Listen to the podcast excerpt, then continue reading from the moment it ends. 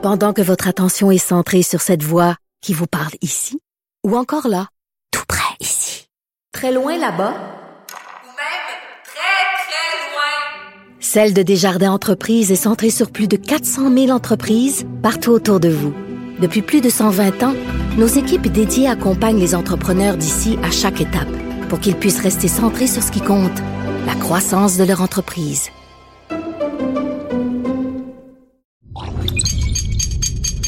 Radio. Salut, c'est Charles Tran avec l'équipe dans 5 minutes. On s'intéresse aux sciences, à l'histoire et à l'actualité. Aujourd'hui, on parle de champignons, ceux qui sont hallucinogènes. Les champignons magiques, les moches, les shrooms. Le microdosage est à la mode. Il est peut-être difficile d'imaginer que des drogues psychédéliques illicites soient utilisées en milieu clinique, mais des recherches récentes semble indiquer que c'est peut-être là que réside en partie l'avenir de la psychiatrie. Voici Élise Jeté. Comme tous les milieux, celui de la santé évolue et il se permet souvent d'explorer des avenues un peu moins orthodoxes, comme la psychothérapie psychédélique assistée. Le système de santé canadien est de plus en plus ouvert à ça. Et ce qu'on voudrait soulager avec ce genre de thérapie, ce sont des maladies mentales comme le trouble de stress post-traumatique, l'anxiété, la dépression et la toxicomanie.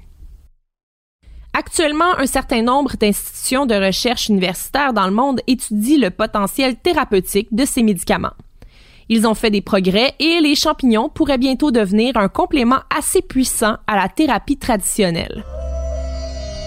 Psychédélique est un terme qui a été inventé par le psychiatre canadien Humphrey Osmond au milieu des années 50.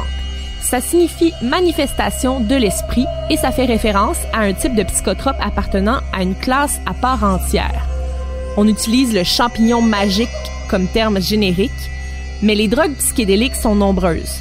La mescaline, la psilocybine, un acide dérivé de champignons, le diéthylamide de l'acide lysergique, mieux connu sous le nom de LSD, l'ibogaïne qui a été utilisé comme remède jusqu'aux années 60 avant d'être classé comme agent dopant.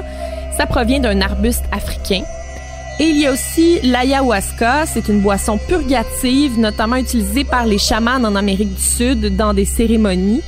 C'est illégal au Canada parce que ça contient de la diméthyltryptamine, de la DMT, mais il y a quatre groupes religieux au Québec qui ont reçu une exemption de Santé Canada pour pouvoir l'importer et l'utiliser.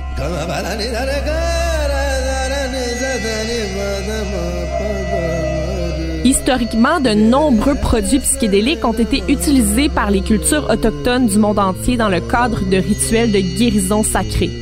Il y a des différences entre chacun d'eux, mais ils ont tous l'effet pharmacologique de modifier profondément la conscience.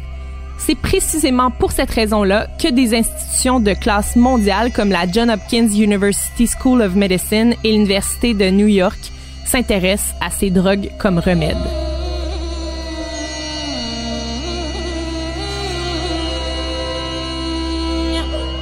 Les résultats des essais cliniques de phase 1 et de phase 2 sur la dépression et les chocs post-traumatiques sont prometteurs. Que les chercheurs disent, entre autres, c'est qu'il y a eu peu de progrès dans les thérapies et les médicaments pour le traitement des troubles mentaux depuis plus de 30 ans. Donc, toutes les voies de recherche sont bonnes en ce moment. Les psychédéliques exercent leur effet en induisant des états psychologiques fortement modifiés de durée variable. Ça peut passer de quelques minutes à quelques heures. Durant ce moment-là, la perception et la conscience sont transformées et une réinitialisation de l'esprit a lieu. Il y avait déjà eu quelques recherches menées dans les années 60.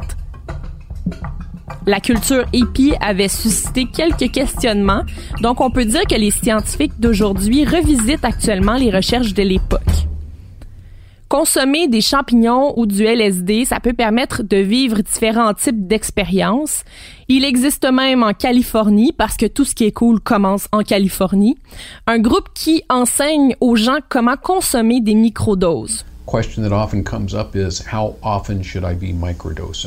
De plus en plus de gens utilisent ce type de drogue en très petite quantité pour stimuler la créativité et calmer les effets du stress.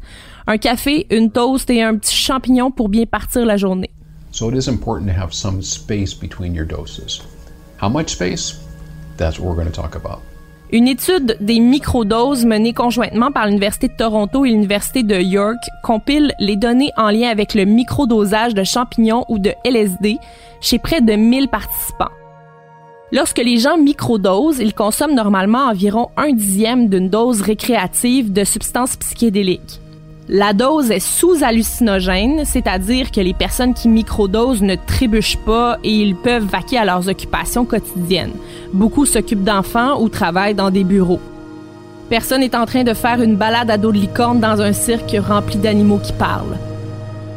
La recherche sur la psilocybine, le composant actif des champignons magiques, a démontré en 2020 qu'une seule dose pouvait produire une rémission soutenue de la dépression qui dure de plusieurs mois à plusieurs années. Les résultats sont encore préliminaires, mais c'est quand même pas rien.